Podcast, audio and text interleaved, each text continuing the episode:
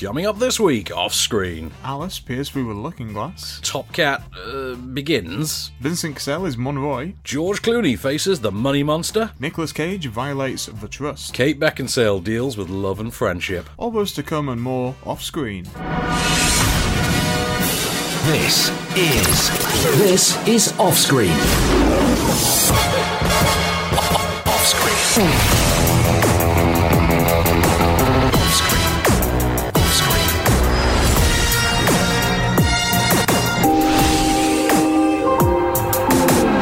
Latest film news and reviews, this is Offscreen, the on-screen radio show.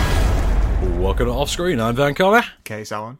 So, oh, we got to do this whole film review of Monarchy every week, like usual. So, Every single week. Yeah, so I tell you what, should we spice it up then? Because we, we should talk about the elephant in the room, which is of course the elephant in the tuxedo, which is of course Mr. Bond, because that happened uh, rather unexpectedly towards the end of last week, and we, we, we missed it because of the, the show window. We did. So this Has, has it been confirmed? no, this this is the right. thing. Okay, so we had the news last week. The betting had stopped on uh, Tom Hiddleston being James Bond. He, that Yes. wasn't going to happen now, and uh, they weren't taking any bets because Tom Hiddleston had been having lunch with uh, Barbara Broccoli and, Sam, Sam Mendes. Mendes, yeah. So Barbara Broccoli, who's the producer of the Bond franchise, Sam Mendes, who's directed the last two, and of course Tom Hiddleston, who at the moment is most recognised for a John le Carre miniseries. So you know, there's a pedigree there.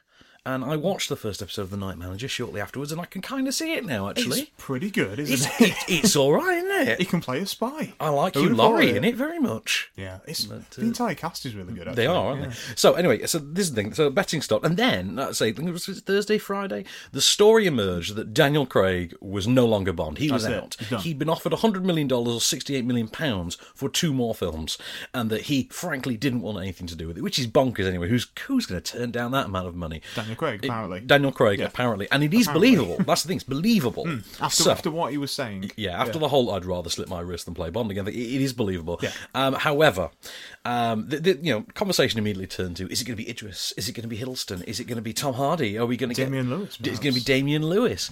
And no, after our kind of traitor, nobody is giving Damian Lewis that role ever. You know, that's that's just it. And also, we so closely associate Damian Lewis with drone strikes because of Homeland that really him as Bond just seems weird now. Just doesn't work. It is a bit. So, um, it's now been confirmed by the BBC, however, that there's no decision going to be made for ages. They've not even, they're only now formulating the thoughts about what the film will be. They've not gone to the point of casting. They've not decided on even if they want Daniel Craig back. Daniel Craig doesn't need to make up his own mind for some time, apparently. And the BBC basically just, just, you know, nitpicked it all to hell and said, no, what? This is, this is nonsense. I think BBC are just a bit annoyed that they have to keep reporting about it. I think so. Yeah. But also, the story originated from the Daily Mail. Yeah, which is not really a reputable source. It's not, not for film news. I mean, le- the British tabloids have the worst uh, track record of film news ever. I mean, remember when Matt Damon was going to be Captain Kirk? I do remember that. That- that It was a good about- Um, yeah, a couple of years later, um, I heard that uh, Sylvester Stallone was going to be uh, uh, playing Star Lord's dad. Oh yeah, well. yeah, yeah. Star Lord's Dead. That was the thing. Oh, and and uh, Bradley Cooper is Indiana Jones. That's my personal favorite. yeah, yeah, yeah. Brad, yeah. So you know, God bless uh, the the tabloid newspapers for their wonderful collecting of film news It, every it week. gives us something to talk about. I mean, we have a policy with the site. We have to check every. It has to have two independent sources um, Before and, we- and, you know, we and then a, it, and then a concrete origin source. But never mind. Okay, so um, well, should we plug the podcast and then do a review? Should we do it? Yeah, why not? Let's- okay, let's so plug it. we're not going to have time to fit everything in this week again. We never do. So we're saving. So for the for the podcast extras, we're going to save Mon Roi, which is the Vincent Cassel, uh, you know, love story relationship drama, and we're going to save Top Cat Begins, which uh, I, I- I think just purely for reasons of cursing, I think we have to save it for the podcast extras because it deserves it. And then there's loads of film news and things. So if you want all the expanded stuff, you want the the bonus footage, as it were, go and download the podcast edition once you've listened to presumably this radio edit, and uh, it- it's in iTunes, it's in uh, TuneIn, it's on Acast, Acast, SoundCloud, yeah. It's everywhere. Any podcast platform, we're in there thanks to the magic of RSS feeds. You know, God bless technology. So, speaking of technology, you needed a fair share of it to uh, to create the first film we're reviewing this week, which is, of course, Alice Through the Looking Glass. Yes, it is. For now we peer but through a glass darkly. Is that is that from that book? I think it is, isn't it? It sounds like a Lewis Carroll ism to me. I mostly use it as a Captain Picard quote, but never mind. So it is three years on, three or four years on from the events of Alice in Wonderland, and Alice has gone back to the real world and has become a pirate, for lack of a better term. She is a merchant sailor. She runs her dad's ship, her, her deceased father, and uh, whilst arguing with her employer, who was almost her fiance at the beginning of the last movie, if you remember, um, she finds herself stepping into the looking glass through the mirror and going back into Wonderland or Underland as it's called in this case. And uh, Alice obviously is still Mia Wasikowska. And uh, back in Underland, all the usual cronies are there. So we've got Alan Rickman is back as uh, Absolem, the, the little moth. Is he a moth? Or... He is a. It's like a weird caterpillar. Ca- flying caterpillar thing. Yeah. Uh, Stephen Fry is back as the Cheshire Cat. You've got Um, Barbara Windsor. Uh, Matt Lucas. Matt Lucas and Matt. Lucas and Sean Julie, Anne Hathaway, and of course Johnny Depp as the Mad Hatter, who has a name. I think we're given at some point. He actually does have a, a name, Hmm. like Harry Hatter or something. I don't know. Um, and it turns out that uh, Underland is in a bit of a funk. You see, because the Mad Hatter is dying. He's dying of a broken heart, it seems, and you can tell when he's dying because his hair turns from ginger to a bit of grey, and, and and the whiter and more paler he gets, the, the closer he comes to death. It's like they're casting for a Lone Ranger remake, if you can imagine that. And uh, you see, that was a real nerd gag right there. it really was. Subtle. Thank you. uh, but if I hadn't acknowledged it. Anyway, um, so the idea is that he's gone into this funk because he has found in the wreckage, uh, in, in the forest, he has found the wreckage of one of his childhood hats. The first hat he ever made, which only his father had. And his father's supposed to have died when the Jabberwocky attacked. So, of course, his family can't be dead after all. They must be out there somewhere. But only Alice can bring them back. And to do this, she turns, of course, to Time, who is an actual physical person played by Sacha Baron Cohen, who's got the physicality of Peter Sellers and the voice of Werner Herzog, if you can imagine such a thing. You're going to hear it in the clip. And she steals his his uh, his uh, chronosphere, which powers the the force of time itself, and uses it as a time ship to effectively Peabody and Sherman the hell out of Underland. Here's a clip. I seek uh, a thief of meager intellect. Her hair Yes. yellowish. Her name Alice. And what is your business with her? She took something from me. I will not say what it was. It's not important. It is a trifle. I don't see why you're making such a fuss. it is as nothing. I must have it back. But not that I'm concerned. Uh, uh, As soon as possible. Either way, I'm fine with the outcome. huh? Give it to me. Who knows about it? Do you see what I read about Werner Herzog? Yeah, right there. It's, absolutely. it's so Herzogian, isn't it? Okay, so first and foremost, I'm not a huge fan of, of Alice in Wonderland, the Tim Burton 2010, 2010, 2011. 2010. to 2010. I'm not a big fan of, of Alice in Wonderland. I don't think many people actually are. It was one of those films that everybody saw, but nobody liked. It was it was really weird, and it, it was this sort of murky, uh, half badly lit, bad uh, badly rendered for 3D, cartoonish fantasy war movie, and it was kind of odd. About the best thing you could say about it was that it was really well cast. And that translates through, obviously, to the sequel, which has got largely an entirely returning cast, including the late great Alan Rickman now, because this has got to be his final project. I would now. say so, yeah. Surely, I think this Yeah. is the, the final This one. is it, um, and everyone's back on form. You've got the new addition of Sacha Baron Cohen into the mix, and he fits in. He's right at home. And I think it's because he has that, that Tim Burton pedigree anyway. And Tim Done, Burton, done uh, Sweeney Todd. he's done Sweeney Yeah. Todd, and he also did what was it? Oh, um, oh no, it's gone. No, it's gone for me as well. But uh, never mind, no here nor there. So Tim Burton's producing I'll have to now. He's up. handed the directorial reins over to James Bobin, Of course, yeah. uh, who of course brought us the Muppets, and yeah, brought us the Muppets. He's doing uh, and um, Flight of the Conchords. that did. was the one. Yeah. And uh, well, and sadly, Muppets Most Wanted, which we like to forget about. And he seems more at home with the wacky visual stylings of it. In terms of the storyline this time around, uh, Linda Woolverton, who wrote the first one, has come back. I think she's done Maleficent in the meanwhile, and I, it feels like Maleficent has taught her to streamline it a little bit. What you've got here is so much more focus, so much more A to B to literally Z and back again, uh, because that's the nature of the story. And it is ziggy and zaggy and, and timey-wimey and twisty-turny, and it all works. Um, but it largely works in spite of Johnny Depp, who remains the worst thing about these movies. I mean, were you a fan of the, his Mad Hatter last time around? No, I remember there was a bit where he took his head off. And Yeah. then he was dancing around and he did like, there's a little breakdancey bit. And That that's really that it, was when it? I kind of just sort of mentally checked out. It, it is. It's it, it's vastly overpaid mincing would be how I would describe it. Um, Pretty accurate. The character is still a garbled mess. Johnny Depp isn't reigning in, in at all, and he's the weak link again. But the rest of the film is really, really enjoyable, and it's so much more enjoyable than the first one. You will go in with low expectations because of the Because first the first movie, one. and what you'll get instead is actually a hell of a surprise. I really enjoyed it. I thought it really came together. It really worked, but it does work in spite of a really poor original and a really terrible sort of uh, added value appeal in terms of that star. And well, you know, it, it, it's better than I expected. Got to give it that. with the latest film news and reviews. This is Offscreen, the on screen radio show. And we're back. And you know what that means, Case? It's time for some Jane Austen because every good day needs some Jane Austen. You know, don't you know that? So, I didn't know that. I missed, I missed the Jane Austen memo. Did you miss the Jane? Oh, oh well, it, it was written in parchment on parchment with a quill. Not on A4. No, so it wasn't just printed on A4 like we do everything. so, um, have you read Lady Susan? Uh, no, I haven't. I, I've not. I, I will admit, I, I am something of a philistine. I, I know I knew nothing of Lady Susan, and then I sat down to watch this film. Didn't even realise it was Lady Susan. I, I just knew it was based on. I thought it says based on the book by Jane Austen, and then you watch it. It's called Love and Friendship. So I'm thinking, is there a Jane Austen book? Cause, it's because it's got the ampersand in between two words. You just assume it's a Jane Austen title.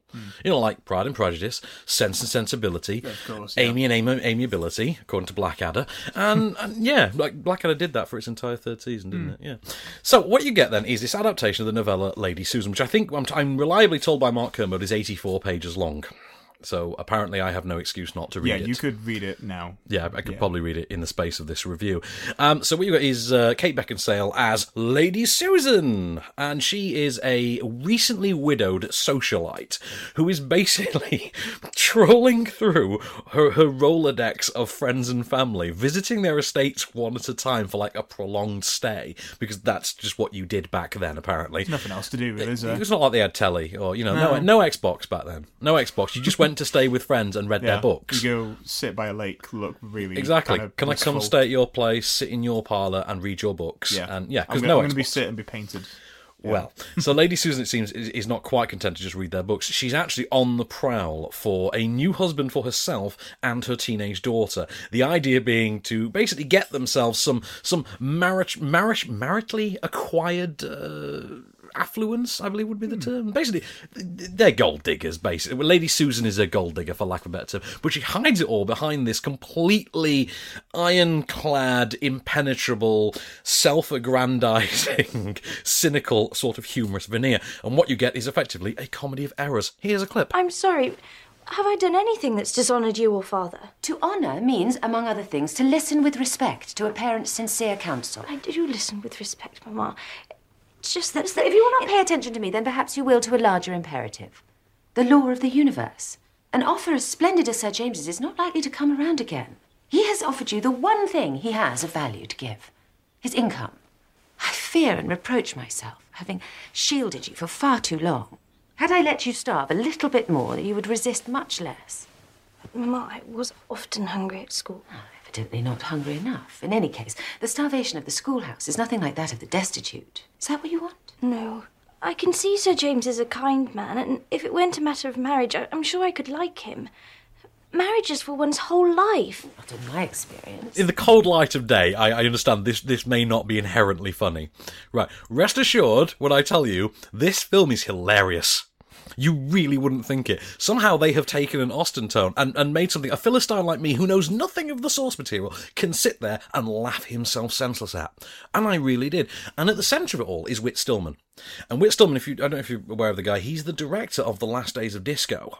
So um, which starred I, I vaguely. you remember that? Remember this that, starred yeah. Kate Beckinsale and Chloe Sevigny, both of whom are reunited here. yeah.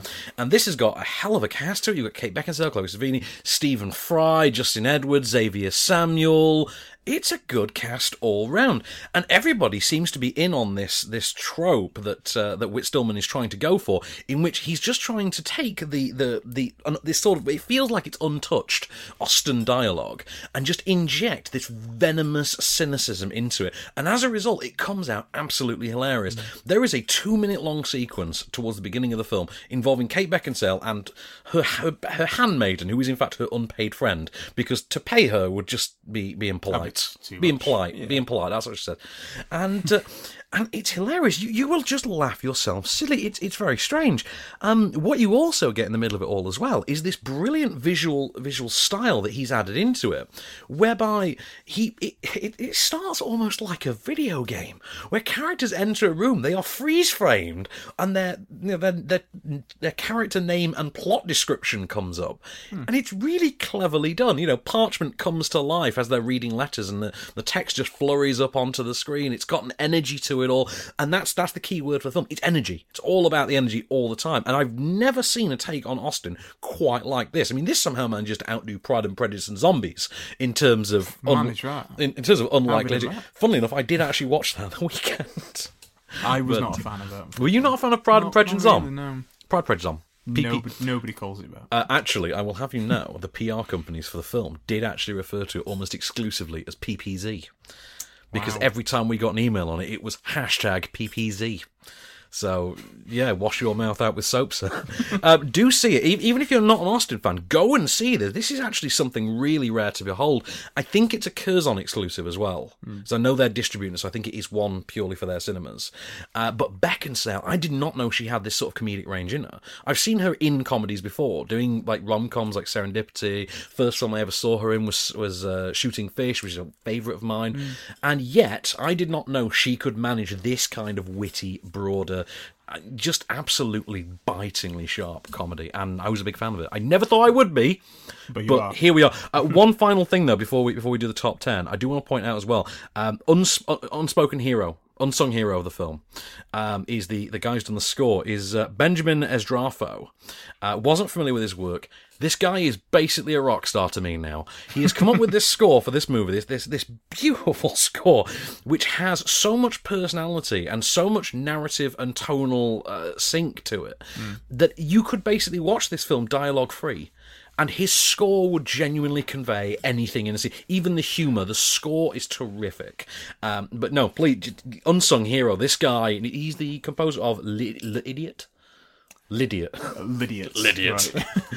But uh, no, I, I was a big fan of it. Definitely, I would uh, I will wholeheartedly recommend it. On to the top ten then. Number 10. Thomas and Friends, The Great Race. Okay, first of all, this was only showing for two days, and it was on a Saturday and Sunday. Well, it's, it's done okay then, considering. I- I think it has. How much has it made? I have interest. Uh, 1,400. One thousand four hundred. No, sorry. Is it Let hundred thousand? start. Yeah, Is it 100,000. oh, one hundred and forty-seven thousand. Okay, that's that, that's fair enough. There's, there was a one in there. Okay, so I'll give you that. Um, so it was a two-day only event. I can only imagine this is some sort of intended for DVD uh, product that's I would been think given a so. limited release. Um, I didn't even realise there was still a market for Thomas the Tank Engine, but uh, I'm I'm kind Clearly of so. I'm above a certain age, and more importantly, this does not have Alec Baldwin as Mister Controller. Really, why was he not the Fat Controller? Was it a vanity thing? Number 9. 28 days later, the Secret Cinema release. Which is hanging in the top ten there. I've noticed It, it is. I've, I've noticed it's only since the, the, the, the box office takings in general have come down a bit. Um, I was a big fan of Secret Cinema's 28 Days Later experience. Um, it had an, a, a really astonishing amount of surprise to it. Um, it was it was it manages to incorporate a full scale rave in the middle of it. I don't know if I mentioned this to you. There was Yeah, a I think point, you did, actually, There was yeah. actually a rave in the middle of it all, and you know, with a, a really nice but overpriced cocktail bar. And I was a big fan of it. The film is as great as it's ever been. The experience of watching the film as they've laid it out is terrifically immersive. The acting during the film, because they have actors around you, also great. Loved it. Number 8. Our kind of traitor. Well, I think we can all say that this is what's going to kill Damian Lewis's Bond anytime soon because it's just campy as hell. He's got billions, it's fine. He's got billions with the Paul Giamatti. Have you watched that, by the way? Not yet. Not yet. No. I've seen I've, I've got like seven other things to watch. Saw the pilot. It was great. and and I think his wife is the chick from Sons of Anarchy, the wife from Sons of Anarchy. Oh, uh, Tara. Tara from Sons of Anarchy. Yeah. Uh, anyway, so no, great series. Neither here nor there. Uh, Our kind of traitor, which you want to be, you know, the night manager, and it's not. and it's just this watered down, made for a streaming service, cheap and cheerful spy movie. And the only person who's really having any fun with it all is Stellan Skarsgård. And as enjoyable as he is, he's not a reason to see the film, which is a shame. Number 7. Florence Foster Jenkins. Well, this was a lot of fun, but it was disposable fun. You did come away at the end of it all thinking, well, it's hardly Richard Curtis, is it? And, I mean, that's the thing. Meryl Streep is a lot No of. one's ever said that. No one wants somebody to be Richard Curtis. Really? Yeah. I'll be honest, I see a vaguely British uh, sort of comedy. I always wanted to sort of be Richard Curtis. I think I've been watching a lot of Blackadder lately. Give me, give me a break. Yeah. But uh, we all want, we all want Blackadder Richard Curtis, don't we? Yeah, but we've not had Blackadder Richard Curtis for a while. Okay, fair enough. We had Warhorse Richard Curtis. no, this is fun. You will enjoy it. You will get into the get into the swing of its of its wild vibe. But I think you will have forgotten it by the time you've gotten home afterwards. Number 6. A hologram for the king. Now, again, this is this falls into the realm of disposable fun as well. Now, I really like this film, but I like it in spite of itself. I like that. Uh, I like that it's it's Tom Hanks in a culture clash comedy, and I think he does really well in it, and he's got the charm to pull it off. And when when's Tom Hanks ever not charming? I mean, really. I can't think of a time. Ex- exactly. I mean, you know, Tom Hanks could could do a remake of The Human Centipede and probably pull it off, but that is a movie I want to see now. But uh, Would he be the doctor? The Human Hanksipede. Would he be the doctor? or Would he be playing all three people chained together? You know what? He's got the range to pull it all off. So, no, but the thing is with with Hologram for the King is as fun as it is and as lively as Tom Tykwer makes it visually and on the page. Um, the problem is that ultimately, once it goes back to being a character film and not the culture clash film, it starts to feel a little bit uh, weathered and a little bit thin and doesn't quite come together. With the latest film news and reviews. This is Offscreen. Be my wingman anytime. And we're back with Harold Faltermeyer and Val Kilmer there. So yeah, you you were saying during that I don't you you kind of disheartened to find out that Sing Street isn't in the top ten. No, number eleven. it's number eleven. Did you go and see it though? No. I'm, I'm I'm still planning to go see it, but the notices. Well, you I've know got, why it's number eleven and not in the top ten case because people like you didn't go and see it, so you have only yourself to blame. I'm sorry for having a job and a life, but I'm still going to like see you're like those week. whiny people that never watch live TV and they complain when their shows are cancelled. I'm not like someone that decided to go see Thomas and Friends on my rare Saturday off. Well, I didn't go either. You know, it's my Uh. weekend. Unless you want to get me a hangover cure and play my Do you know golf game I'll, for me. I'll, yeah. I will go see it twice next week. there you go. for it, Make- make up Try and get it into the top ten next week. So speaking of films you haven't seen, let's talk about The Trust, which I cannot wrap my head around the idea you haven't seen this because it's a Nicolas Cage movie. Well, yeah, but I know the type of Nick Cage film it is, so I feel like I have seen this film twelve times. No, no, I promise, Yeah. I promise you haven't seen this film. So, Nicolas Cage plays a downtrodden uh, police property officer in Las Vegas. He he literally runs the property department, and he under his under his care, his his subordinate is Elijah Wood, who is a stoner police property officer. And one day, Nicolas Cage happens to be in there dealing with some uh, evidence for a, for a, a colleague, and he happens upon a car that's being disassembled, and the car is being used uh, after having been taken as evidence. It's been discovered that the car contains massive amounts of drugs, and when good old Cage looks into it, what he discovers is in actuality the guy whose car it was who was arrested was locked up and then immediately paid his bail in cash and walked out. And it was a big bail. What he discovers then is that this guy has somehow gone unnoticed as this massive drug lord, and frankly, must have a massive safe that goes with it. So, this being a movie and all, what do you do, Case? What do you, you're, you're looking at me like yeah, you're shrugging your shoulders and, and no. Oh, No, no. You well, you rob it. That, that, that's apparently what you Oh, do. of. If you find a massive vault, you have to rob it. Yeah. And of course, he can't do this alone, so he needs to involve good old Elijah Wood. And here's a clip. She didn't refilm it. She had the pot in her hand. Okay, but that's all right. She's probably waiting. Where are you going?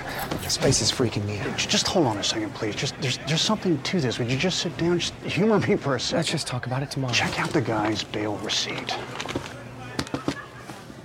Excuse me. Excuse me.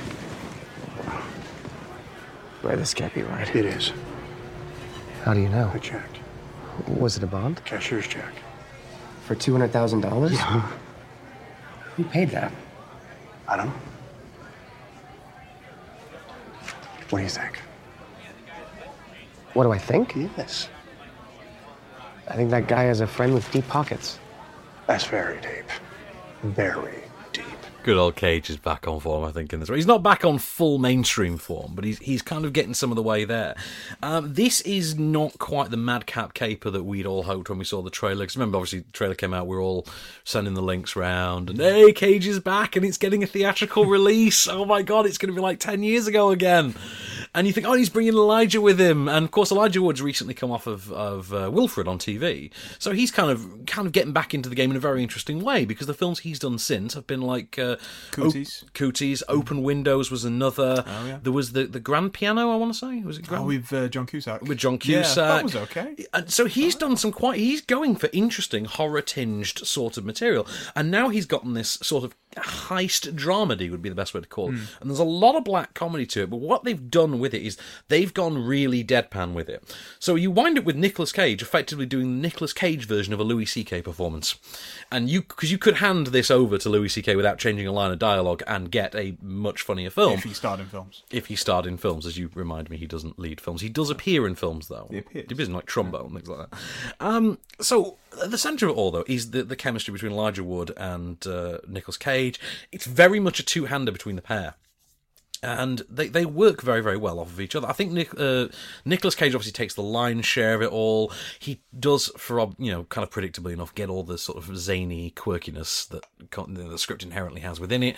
And Elijah Wood kind of gets to be the straight man to it all, but he does it fairly well. I was I was kind of gripped by it.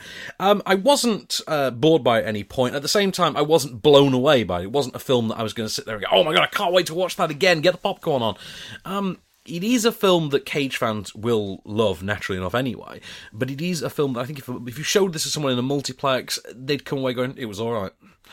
And to be fair, though, by the standards of the average Nicolas Cage movie of the last sort of five years, that's pretty good because nobody needs to see Outcast again. I mean, if you remember, I don't think you made it all the way through that, did you? No, I did. Did you make it all the way did, through? yeah. I, I don't know why. What brings you here, lads? but no, so I say it, it's perfectly fine. It's it's nothing magic or anything like that. So let's talk then about a bit of sad news for the week because uh, we we lost a literally iconic. Uh, actor like yesterday, I believe. It was yesterday, yeah. And uh, he, he's he was one of those. I don't think a lot of people knew his name, but they knew the guy.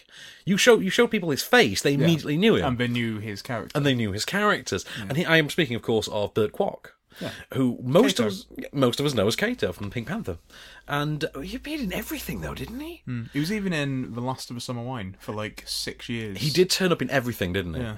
And my, my- I mean, he passed away yesterday. Sad times. Uh, my favourite uh, comment on Burt Kwok though came from, of all people, Harry Hill. Who said that he met him back in 2000, and and, and in their the course of their conversation, Burt Kwok had told him, "Oh, I'm in this new mu- this new movie, standard stuff, really. I run a Chinese laundry, and they machine gun me down in the first ten minutes. Usual thing." Standard. I and I love that. I love that that was. I love that that was something he he felt really great about. That it just you know what I'm the guy they call for that. Brilliant. You know what? Fair play, but you shall be missed, good sir. Wasn't he in a Bond film at some point? Uh, yeah, but I'm not entirely sure which I'm one. not sure of which. I remember reading about it yesterday. He is one of those actors. Like, he must have been in a Bond film at some point. I'm sure. He might have been in two or three actually. Is he? As a re- reoccurring character. but I, can't- do I have no idea. Of that. cannot remember what the films are. No, no, me neither. I IMDb for later. So we should probably finish the uh, the top ten though first, Number five. Bad Neighbours 2, or just Neighbours 2 if Or- you live in America. or Neighbours to colon sorority rising. I'm never saying that. No, I know you're not, but, uh, but do you know, and the biggest problem with it is it is kind of more of the same. It starts out promisingly by promising you more, something else, something more in depth, and then kind of falls back on, hey, here's the same shtick again. Hey, do you like the airbag gag from last time? Because is. here's a bigger version, uh, and this time it has plot relevance. Like, uh, the Quicksilver scene. uh, yeah, and you're like, yeah. really? And and it's just kind of dull. And I think I did. I laughed a couple of times. I just didn't really. I, I'd not out. I chuckled a couple of times. Didn't really find it overly hilarious. Number four. Captain America Civil War. This has crashed down, hasn't it? Yeah, but it's still just grossed over $1 billion. It has. It has. This is currently the most successful film of the year. Yes, it is. This is the currently. biggest film of, of 2016 so far. Hmm. Although I think we all know that that's just because Finding Dory hasn't come out yet. Yeah. Because I think we all know that will be the biggest film. Even if it does 2016. get overtaken by Finding Dory, I think Disney are going to be okay with Oh, that. Disney are going to be fine. Like, if anyone, you know, Disney are the ones who, the only ones who are going to be laughing Finding at the end Dory, this. this, Zootropolis, Jungle Book. Yeah, they're having a good year, and they end it all with Star Wars. Civil War, I mean, it is great. If you've not seen it yet, why haven't you? Go and see it. Number three. And speaking of the Jungle Book, the Jungle Book. Oh, look, a Disney film. Shocker. the best part is we'll have Alice through Looking Glass at like number one next ah, week Oh, as yeah. well. So Disney are going to have what three of the top ten, and that's and that's only because half term isn't for another week or so. Because then Zootro- Zootopia will come back into it, and yeah, so Disney could win it with four films in the top ten. That's mad. That is mad. I love the House of Mouse. I really do.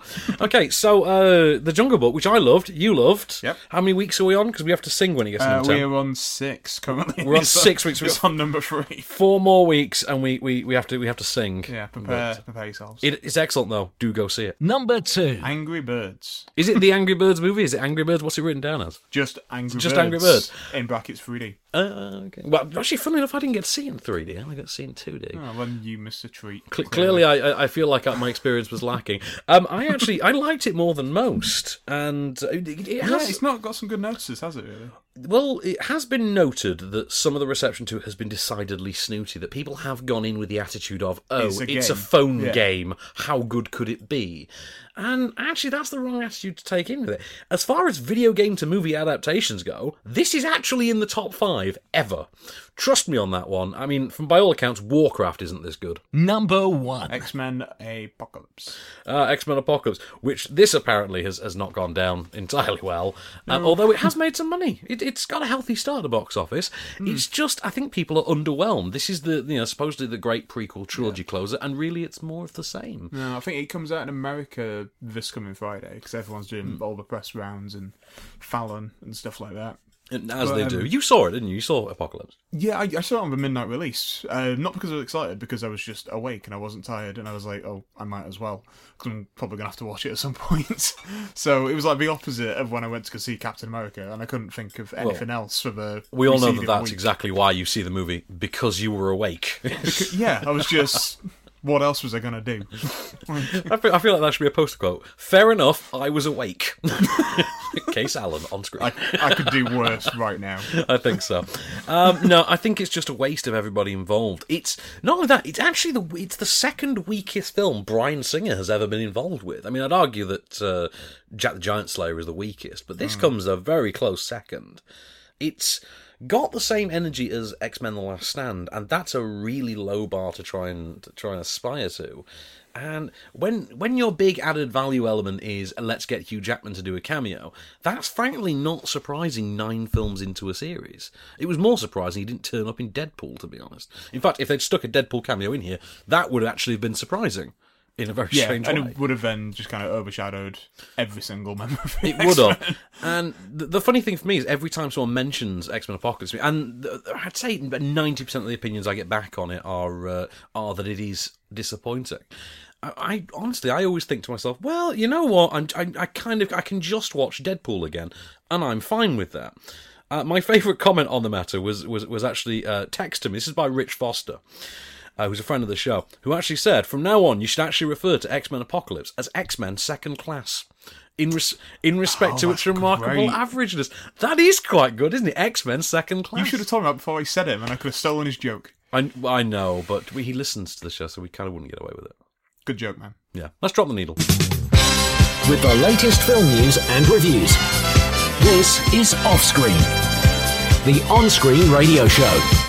And we're back and dancing. So, oh, I, I've got to talk about this because this I, I'm a big fan of this film. We're good now. This is this is the biggie of the week, I think. Next to Alison, you know, Alison, Alice through the Looking Glass, which is of course Money Monster, and this has had the marketing boost of having been featured heavily at Cannes, and uh, well, noticeably Clooney wasn't there, Julia Roberts and, and Jack O'Connell were there. Jodie Foster's doing a lot of press. and she is as well, but she's also riding the whole pro feminist thing at the moment because every interview I see with Jodie Foster has some sort of feminism related headline, and it's almost like she doesn't direct movies. Okay, fair enough. So, what you've got, I mean, are you familiar with the premise of for this one? I am. Okay, so you've got uh, George Clooney is Lee Gates, who's the presenter of a financial TV show called Money Monster, which is like a really loosely ba- loosely adapted version of Mad Money from CNBC. You know the one with the guy who takes baseball caps to coffee mugs and things like that. In fact, cameoed in Iron Man doing literally that. And uh, evidently, he has at some point advised his viewers to invest in this stock in this one company, Ibis, who uh, he said, "Oh, they're a sure thing. They're they're safer than a savings account." And then one day, a computer glitch has wiped out eight hundred million dollars of their stockholders' uh, money. Into this mix comes Jack O'Connell, who plays a young man named Kyle, who has basically gotten the short end of the stick as a result of this uh, financial glitch, has lost his house, etc., all his savings, he's got a kid on the way, and in retaliation, he wanders onto the set of the TV show and takes George Clooney hostage, live on air, demanding that the cameras don't get switched off, and starts to make demands, chiefly that he wants George Clooney and the head of Ibis, who incidentally is played by Dominic West, uh, to answer for what they've done. Here's a clip. last few months, so hopefully you've been listening to our little birdie. You got delivery? Don't move. This is a union thing. Oh, Jesus! Turn those cameras back on. Turn those cameras back on. Jesus Christ. Whoever's in there, turn those cameras back on right now. I, I, I can't unless I turn them off. You're lying! Turn the cameras on or I'm gonna shoot it in Patty? Hey! Right, I'm gonna count to three, and I swear to God I'm Do pulling something. this trigger. Hey! One. Patty, what do you want me to do? Turn them up, Patty. Two. What do you want me to do? This is the first Jodie Foster film since, and it was you that pointed out, out this out to me. It's the Hmm. first Jodie Foster directorial effort since 2011's The Beaver. Yes. and I didn't even realise The Beaver was that recent. I thought it was earlier. Yeah, it's about five years ago. But this is, I mean, they're marketing this largely on a you know pretty generic poster. Here's George Clooney, here's Julia Roberts. Obviously, it's some sort of thriller, and then there's Jodie Foster's name down the bottom. Go and see it. And yet, you go and see the film, and actually, what you get is a star vehicle for Jack O'Connell. Uh, and he's bolstered by, you know, the massive, overwhelming star appeal of Julia Roberts and George Clooney. Um, the funniest thing about this for me is that I can't stand Jack O'Connell, and yet I came out of this film thinking, good God, he can act. And and I'm actually now invested in the idea of Jack O'Connell as an unconventional movie star. I actually think it's possible. And I never thought I would say that of Jack O'Connell. And to be fair, that's mostly down to the fact that he always puts in the same performance and he always stars in the same exact kind of films. And the one time he tried to veer away from that, which was Unbroken, that was kind of muddled up by not only his awful accent and shoddy makeup, but also the director and writer behind it all, What which was, was what was the NRA uh, war film? The which was one? It? Which was war it? Forty. Oh, was that one, yeah, uh, 42, not 42, that's the baseball one. Yeah. I know that 71. 71, 71. That was the one. Yes, yeah. I did think though he couldn't play by anyone that one. Uh, That was. I enjoyed that. It was fun. I know you did. I know you did because I hate Jack Nicholson. You have to like him. That's how it works. Um, so this is. Um, I, I like a lot about this film. I like the fact that it is very much built on edge of your seat, nail biting tension, and this continuous use of and, and very consistent use of humour to undercut it all. And when you've got a performer like George Clooney, that kind of comes somewhat naturally. And it works. Clooney is vintage Clooney in this. This is very. This is everything you want from the Cloontang. This is literally it. And then you get Jack O'Connell at the centre of it all, getting a chance to basically shine in this little spotlight that George Clooney and Julia Roberts are providing for him. Julia Roberts is not doing anything that you haven't seen her do a million times before, hmm. but she's very reliable in it, and it's it's almost effortless. This kind of performance she gives. She is the sort of she's the show director who's in the control booth, who's feeding him the commands, and she, sort of she's the unappreciated you know hero of, of this this production that, that goes on Yeah. every day. And you think, oh, okay, she kind of does that very well. And it does remind you that very recently, when she tried to do something similar in that film with Chiwetel Ejiofor, The Secret in Their Eyes, was it? Oh yeah, the the remake. Yeah. That really, it was the film that kind of let that one down. Actually, Oh, Roberts yeah, wasn't really that bad in it. She was kind of just doing the same shtick again. So it can work for better or worse. Um, to be honest, though, there's a, a supporting cast who really make this, and we've of course got uh, Giancarlo Esposito from Breaking Is he a Bad. police chief or He's the, the chief of the police. Hmm. Uh, you've got uh, Dominic West, who is on brilliant slimy form as as the head of Ibis. You've got, and I have to, I have to, let me just try and with it is Catriona Bal, uh, Catriona Bife, I think her name is, who is the star of that series Outlander on Amazon Prime at the Oh, moment.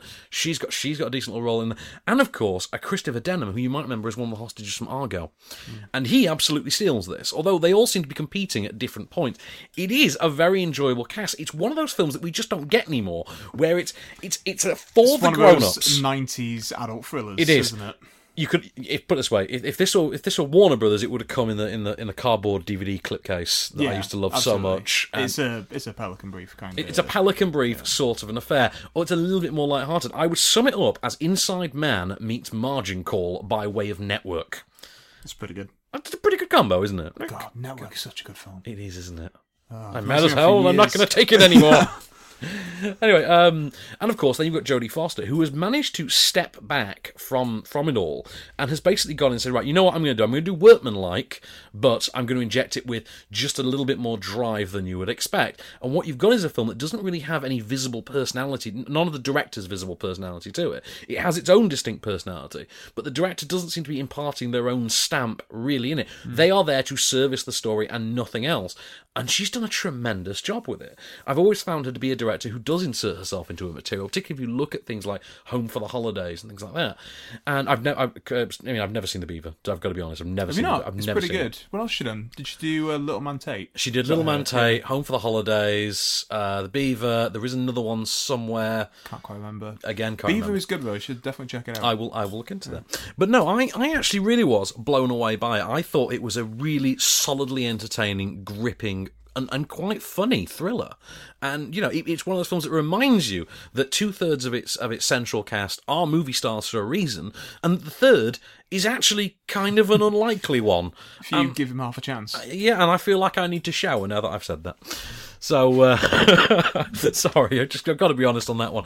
But uh, so uh, I'm going to give it film of the week if I'm honest. It, it, it kind of deserves it.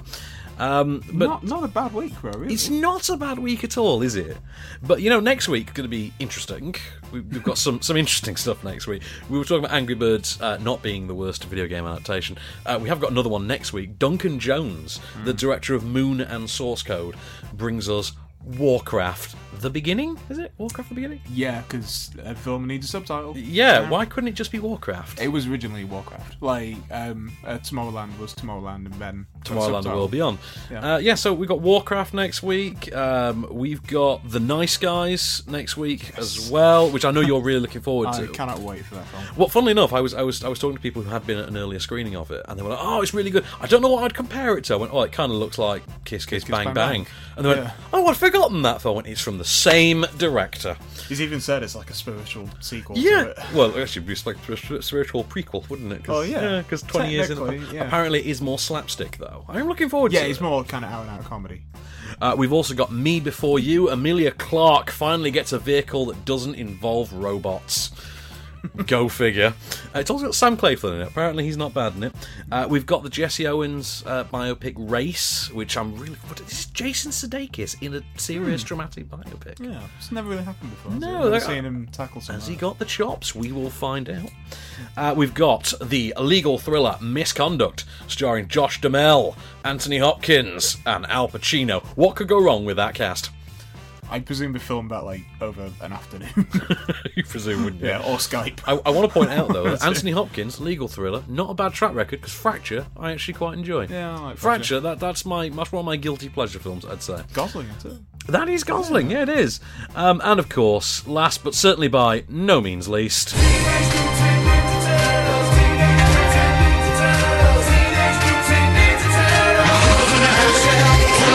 Yeah, I did use the I did use the new animated series and, and not the old one. I knew that you would. Yeah, do, do, you, you not like the new one? No. I don't like any. do you not like the turtles? I've never, never liked. How is that? Well, you're about the right age. Well, yeah, we don't particularly like Pokemon either. Uh, uh, uh, Stop painting as real. uh, Paint fair us enough. with, with the same brush, man. Yeah, fair- okay, I'm old. I'm old. I agree. Yep. But, but no, but I actually quite like the Nickelodeon Turtles. So, so Teenage Mutant Ninja Turtles: Out of the Shadows is next week uh, in 3D and IMAX, I believe, as well, starring uh, Stephen Amell from Arrow, of all people. Yes, That- Casey Jones. That dude is finally going to be in a movie. How awesome It's is about that? time. It is about time, Yeah. isn't it? If we can only get Grant Gustin. Oh, he's doing a movie, isn't he? He's Is he? doing. What's he um, doing? He's doing some sex addicts comedy, which is just going to be awesome because I want to see the Flash in a sex addicts. There's, meeting, there's, there's so many jokes. To Th- make there is about so there are so many, But so we've got all those to come and more next week off screen. This has been a Candy Store production for On Screen. I've been Van Connor. I've been, as always, Case Allen. And we're back next week. Just show me the way to get out of here, and I'll be on my way. You've been listening to Offscreen. For more news and reviews, visit onscreenfilm.com. Okay, come on!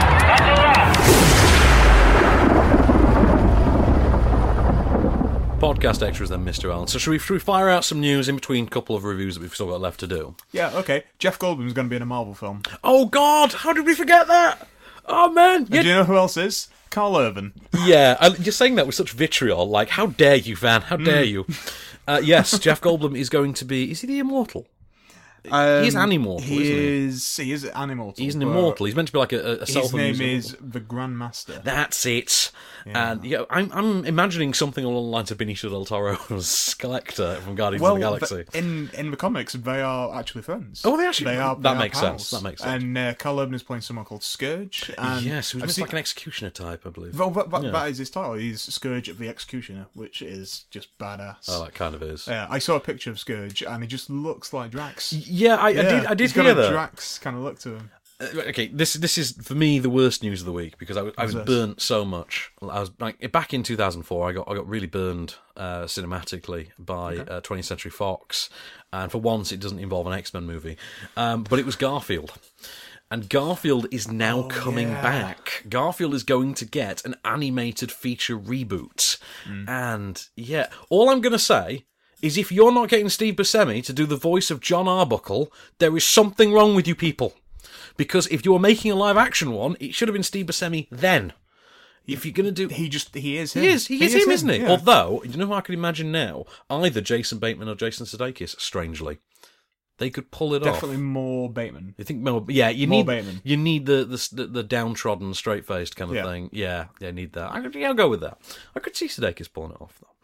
Uh, Nicolas Winding Refn, we're going to talk about him because he's got a film out soon. He Uh, has, and he's been annoying everyone in Cannes. yeah, he has because apparently he released a film that wasn't very good.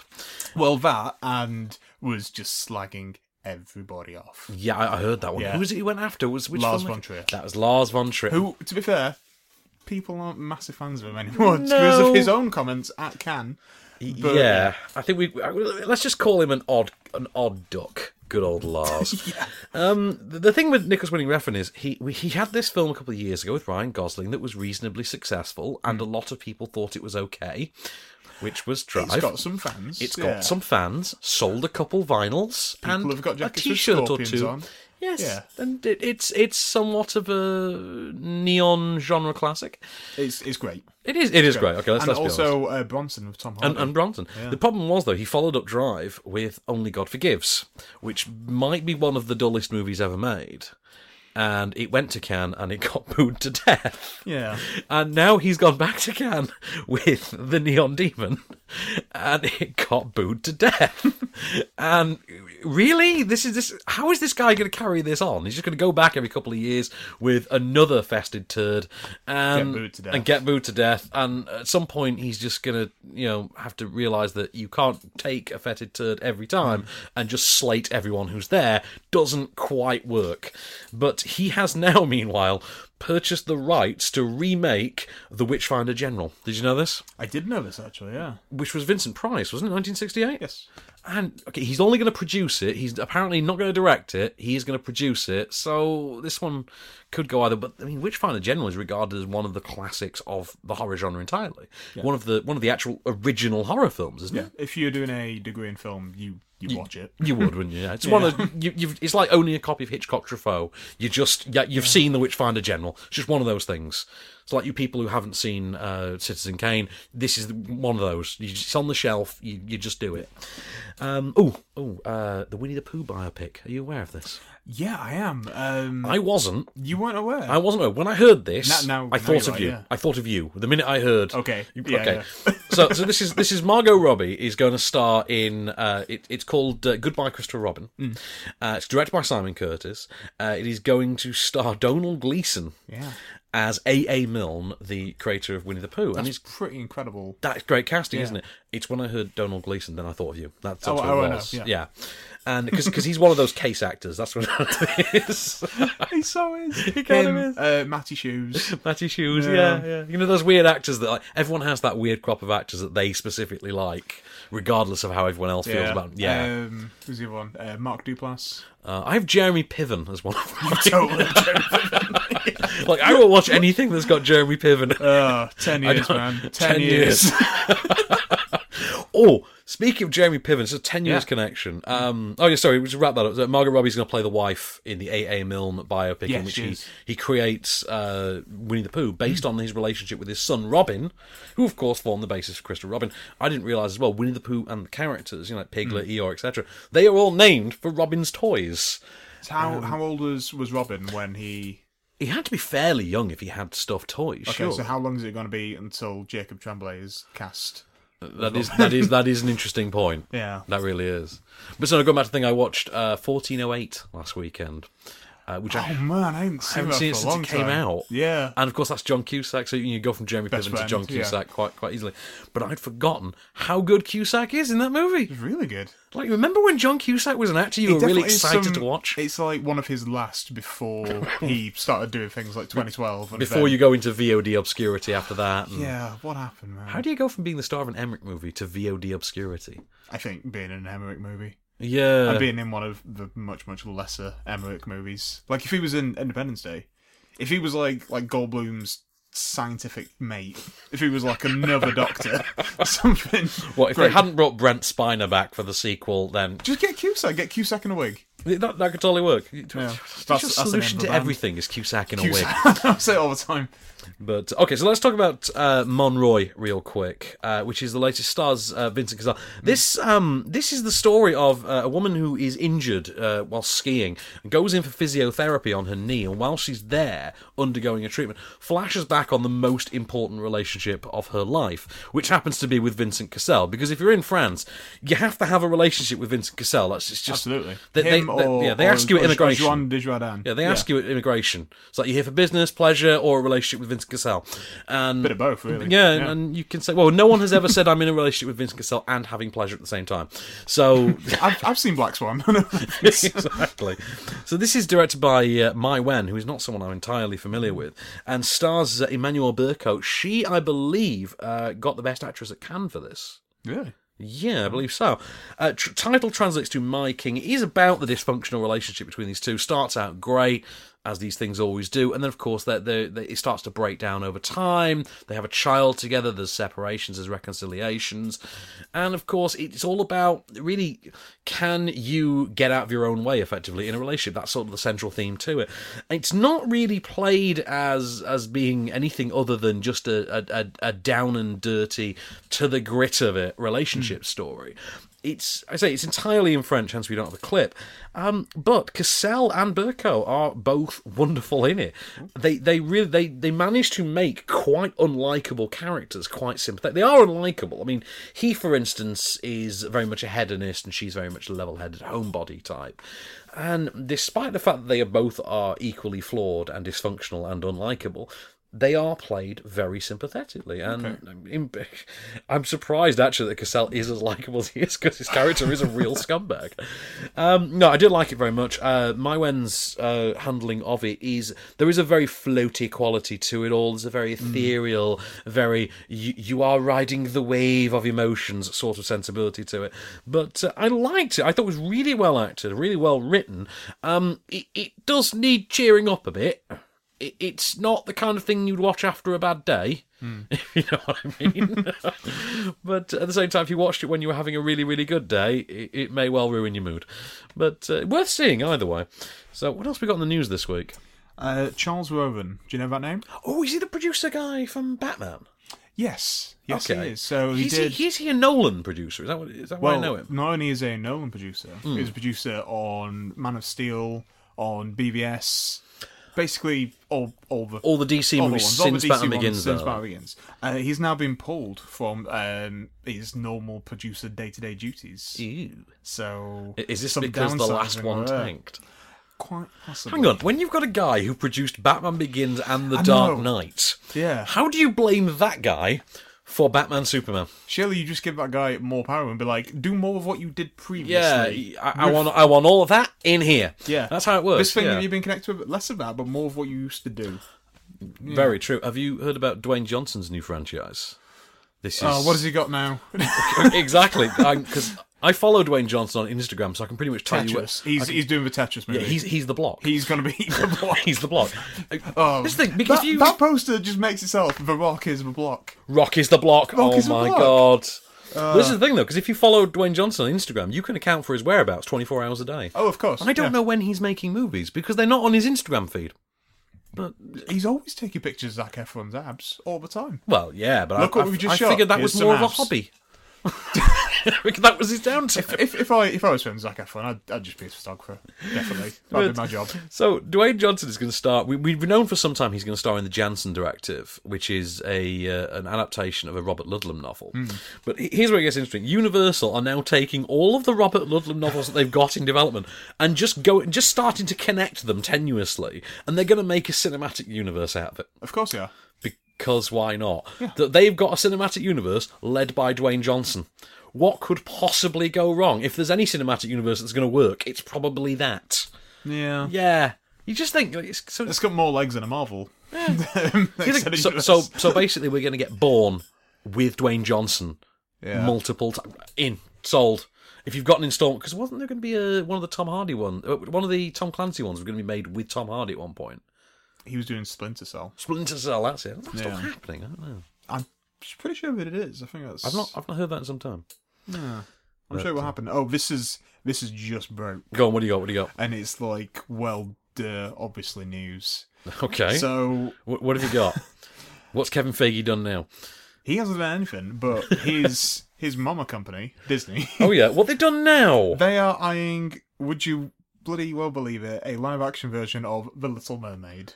What? Because, like, obviously, obviously. Well, you know what I mean? Of course, of course. Because, well, for one thing, Universal were already doing a Little Yeah, but their one's going to be based on the book. Yeah, it's going to be Hans Christian Andersen. It's Yeah, it's going to be based on the book, and she's not going to be a redhead. And yeah, yeah, No, screw that. I, I tell you something.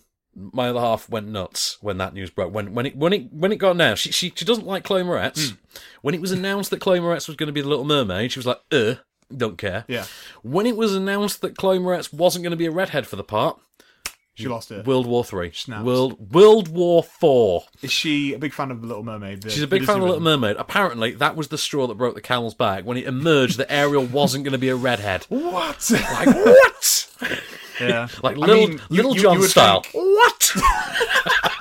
you would think that Universal have done that to distance themselves away. It seems so. So if Disney are going to do one as well, they presumably are going to do one that's closer to the to the, the Disney version. So that's how you'll you'll be able to. Oh, I'm going to see the Little Mermaid. Which one? Redhead or blonde? Uh, redhead. That's, how you'll it. do That's how we're going to differentiate. But um, Are we going to go up to the box office with like, can I have two for the little redhead? Thank you. hopefully they're not going to call it that. that would be brilliant. But uh, yeah, and that was the one that uh, Sofia Coppola walked away from the Universal one. Yes, yes. She she was attached, and then she was like, "Yeah, no." It doesn't surprise me that Disney are going to do a uh, a Little Mermaid movie because these live action fairy tales are making all the money, and the trailer for Beauty and the Beast this week has only Oh, spurred it that. broke records. It was like the most That viewed is trailer in 24 hours. It knocked Star Wars off the top of the tree. It isn't it? really is. It really is. It really bec- is. because there literally is not a girl alive. Well, I was going to say between a certain age. No, there isn't a woman alive who doesn't love the Little Mer- I uh, doesn't love Beauty and the Beast. I would go further than that. I would think people of our kind of age range. Oh no, we yeah, but do you find though that you have a respect for Beauty and the Beast as a guy? You have a your your respect for Beauty and the Beast and hmm. your fandom of it hmm. is based on having encountered it hmm. through cousins, sisters, mothers, etc. Because I'm a younger sister, that's how I know it. Well, I I'm an only child, but my my love of it was through the songs. Really, Yeah, odd, Like- odd house you lived in. Odd seriously, house. man. Yeah. Like that that and Little Mermaid really uh, were my two favorite Disney's as a Ah. kid, and then Hercules happened. I was like, Ah, solo okay. yeah. Hercules. like, You see, younger sister, amazing. so I didn't have a choice in watching these things. It was pretty much Little Mermaid and Beauty and the Beast on rotation. No, pretty much anything that Alan Menken is involved with. Uh, it was those two. Oh no, those two and What is it? It's 89. No, it's just those two. Okay. I always like to think there's a third. It's because I include Aladdin in my head Hmm. as being part of that perfect Disney trilogy. Yeah. But uh, Aladdin is my favourite Disney movie, I think. Aladdin is great, but it's it's like saying that Lion King is. Have you seen that meme for Aladdin? favourite. It's a very weird thing where it points out that when he's homeless at the beginning of Aladdin, Hmm. he he's meant to look sort of Persian or Iranian, and then at the end when he's rich, To get a bit he's, he's been painted lighter. Yeah. and Yeah, that's that, that, that's a very very worrying thing. I've never looked at it, but He's meant to be based on Tom Cruise, isn't he? Yeah, I heard yeah, that, Like yeah. In, in his face. physically I could sort of see that. It's the nose, isn't it? It's that conch. It is. It's that he's- iconic He's got, he's conch. got the Tom Cruise conch. that's that's a dance move. So Tom let's Cruise conch. let, let's let's talk about uh, something you'd like to conk. Uh, Top Cat begins, uh, which opens this week, um, following uh, huge acclaim by no one, and uh, huge huge anticipation by no one, and uh, the sequel to the popular Top Cat the movie, which was adored by no one. And uh, this is the origin story, would you believe, Case, of how Top Cat came to meet his friends. Hence and, the name. Yeah, and Officer Dibble, and find the backyard with the trash cans that they live in. And and along the way, there was a crime boss who's an alligator called Mister Big, and they took him down because that's what they did. And yeah, here's a clip. You can call me Top Cat. Top Cat is back. There should be music when I say that. Trumpets. Shouldn't there be trumpets? See where it all began. Dapper. Thank you. And how he rose to become leader of the gang. In Top Cat Begins. Find out how he met Benny the Ball. My name's Benny, but everybody calls me Hey You or Get Out of My Sight.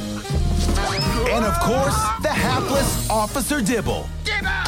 Get in here! Sir. So somebody more talented than me needs to recut the Batman Begins trailer in that style with that music. Uh, I don't know how to say it other than just say my life. Really, just dear God. Oh, TC. oh man, this is this is a real. Tr- I mean, it's the best nap you'll take in 2016. That, that that's that's saying. Know, it goes without saying. Did you really. ever used to watch Top Cat when you were a kid? I did, yes, I did watch Top Cat. So you can imagine, you know, I was I was one of those people who was quite excited about Top Cat the movie. Um, the best thing to say about Top Cat the movie, uh, Top Cat Begins, sorry, uh, is that there's a point very early on in which Top Cat and Benny are on the run. They're being chased by Yeah. some dog gangsters or whatever they are. And they hide in some trash cans, and they when when the coast is clear, they emerge from the trash cans. The lids come up, Mm. and they just start tossing out what's in the trash can so they can climb out. And they they, t- they tossing out multiple DVD copies of Top Cat the movie, and it's this self-referential thing where they're trying to say, "Oh, we don't want to be reminded of that rubbish," and you think, "Yeah, this somehow is worse because at least when we saw Top Cat the movie, we didn't sort of know how bad it could be."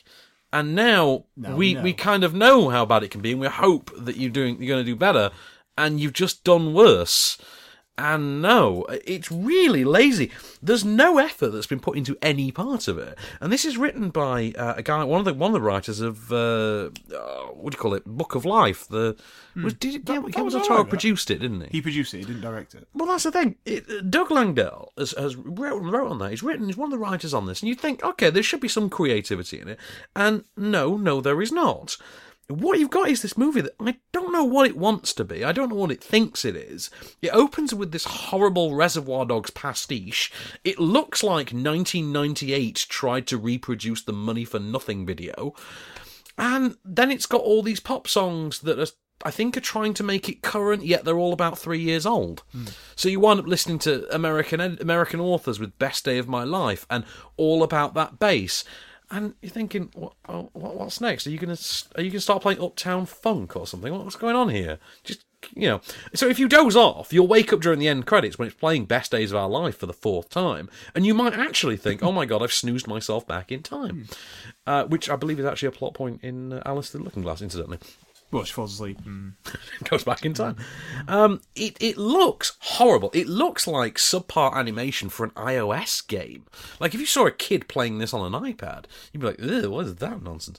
um, Moshi Monsters is better animated than this. Um, it, it, it's one of those films. It would feel it feels patronising to assume that children would like it because it's one of those films that you just you think actually is talking down to kids. It's insulting the intelligence of those who are watching it. It is a film which simply does not care about trying to provide entertainment, trying to provide any kind of compelling narrative, trying to tell a story that anybody gave the faintest about, and in the end, you watch it thinking, this wasn't an origin story I I needed to know. This, this isn't another story you needed to tell. Hmm. No one asked for it. No one's going to care about it. And certainly no one's ever going to want to see it again. It is awful. And it goes on for 90 agonizingly long minutes. If this were a half an hour TV special, it would feel forced. Right. And yet here we are with a 90 minute version of it. Wow. Okay, I appreciate that. I mean, it, I, I, according to its Wikipedia page, it's open to mostly negative reviews.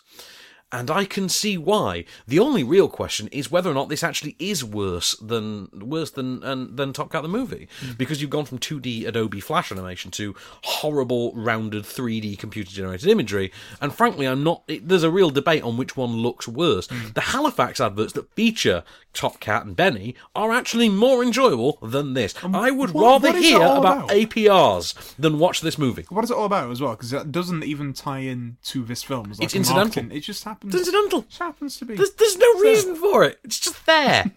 By the way, did you see the uh, Star Trek Beyond trailer uh, of the weekend? Yes, I did. Have you seen the new poster as well? Yeah, the international one. Yeah, some, some awesome posters for Yeah. that. Yeah, but I'm excited about that movie. I am. But, uh, I'm getting more excited. I am getting excited. I wasn't. I wasn't one of the people that was like, They're "This movie's killed by Star. Trek." What have they? Why is Kirk on a bike? yeah, I wasn't one of those kind of Yeah, people. you- I was just kind of like, We've had Kirk in a convertible. I think Kirk on a bike's fine. that's it. It's it's not too bad. You know, but um, we had well, Beastie Boys in a convertible. as good as that second trailer is, it definitely feels like it's been cut together to try and bring back some positive momentum to it. It does, but I don't Yeah. understand these Which people makes who are sense, all. really. Yeah, it's not my Star Trek. It's not meant to be your Star. You had your Star Trek. You had ten movies and five TV series. Well, Yeah. four and a half technically, but. I'm, I'm- Enterprise This isn't is a really new a version, prequel. it's- yeah. yeah, uh, you you had your Star Trek. Let everyone else have theirs now. And Yeah. to be honest with you, I was always in the school of thought. Even as much as I loved Star Trek growing up, I was always of that school of thought that believed actually sometimes it could do with a shot in the arm and and just an action episode and you know a movie that I mean First Contact is regarded as one of the better ones for a reason. Yeah. Because it It's goes actually got some action. sci-fi action horror, Hmm. and when it did that, people took people paid attention, Hmm. and so yeah, there's that. So let's see what else we've got in the news bins before we uh, before we jack it in for the week. Then, so there's there's always something to cover. Oh, uh, we got to talk about James Franco's film. Which one? right, this this is James Franco's Future World. Which does that not sound like a placeholder title? Do you? He has co-written. He, he's co-written. He's come up with a story, then co-written and co-directing this one. He's also going to star in it. Uh, Milla Jovovich has now joined it as well. Okay. It's also going to star. Uh, you're gonna love this. Seth Rogen. No, no. Really? Lucy Liu and Snoop Dogg. Yes, that's what every film needs. Every movie film needs needs, some needs dog, Snoop man. Dogg. Yeah, that's exactly what happens. Uh, meanwhile, uh, D O double G. D-O-double- is he is he Snoop Lion now? Or is he? He was Snoop Zilla for a while. Was he Snoopzilla? Yeah. Oh, He, he, went into more of like a like a Parliament George Clinton funk. oh, okay. kind of I'm a- I'm not keeping up on my Snoop here. Clearly, I want to see what is next. I want I want like some Snoop folk. Snoop Snoop Garfunkel. Snoop Gnome. Snoop Gnome. But uh, Uh. so what, one last one then from me. I mean, have you got anything you want to go with? Uh, I am. I know- I know what I webs, but um, I'm not. I'm not seeing anything. I might just try and make up some news and see if it sticks. That's fair enough. Yeah. Um, right, I, I came across this bit of news, and the more I looked into it, the more bonkers it got, and the more fascinated by it I became. Right, so Noomi Rapace has got a new job. Oh, yeah. Noomi Rapace, who kind of needed a new job because she got unceremoniously sort of locked out of uh, Prometheus 2, uh, Yeah, Ark of the is. Covenant, or whatever it's called. Uh, Alien Covenant, isn't it? Yeah. um, yeah, so she's she's not in that anymore. So she's she's in need of a new job. She's gone and she's signed on to this film Bright over at Netflix, which is Yeah. which is being directed, written and directed by David Ayer, Yeah. who of course is is currently wrapping up on Suicide Squad and, and lining up, I'm sure, the next five DC movies. Because it seems to be the only one they're confident in the Yeah. Um, this movie is going to cost 95 million, which is got to be a record for Netflix. It, it's going to star Will Smith Yes. and Joel Edgerton, And it's the description that got me. Okay? It's being described as tonally similar to End of Watch, but set in a world in which fairies and orcs live alongside humans. And it's gonna star Will Smith and Joel Edgerton. Yeah. and- Joel Edgerton in mocap as an orc. Yeah. Great. Okay. This That sounds sounds, amazing. this sounds bonkers. I can't wait for it. Can I have it now, please, Netflix? That that is that is just delightfully insane. But uh, on which note, here it is, your moment of cage. I'm, I'm going to ask you one more time. Please open it.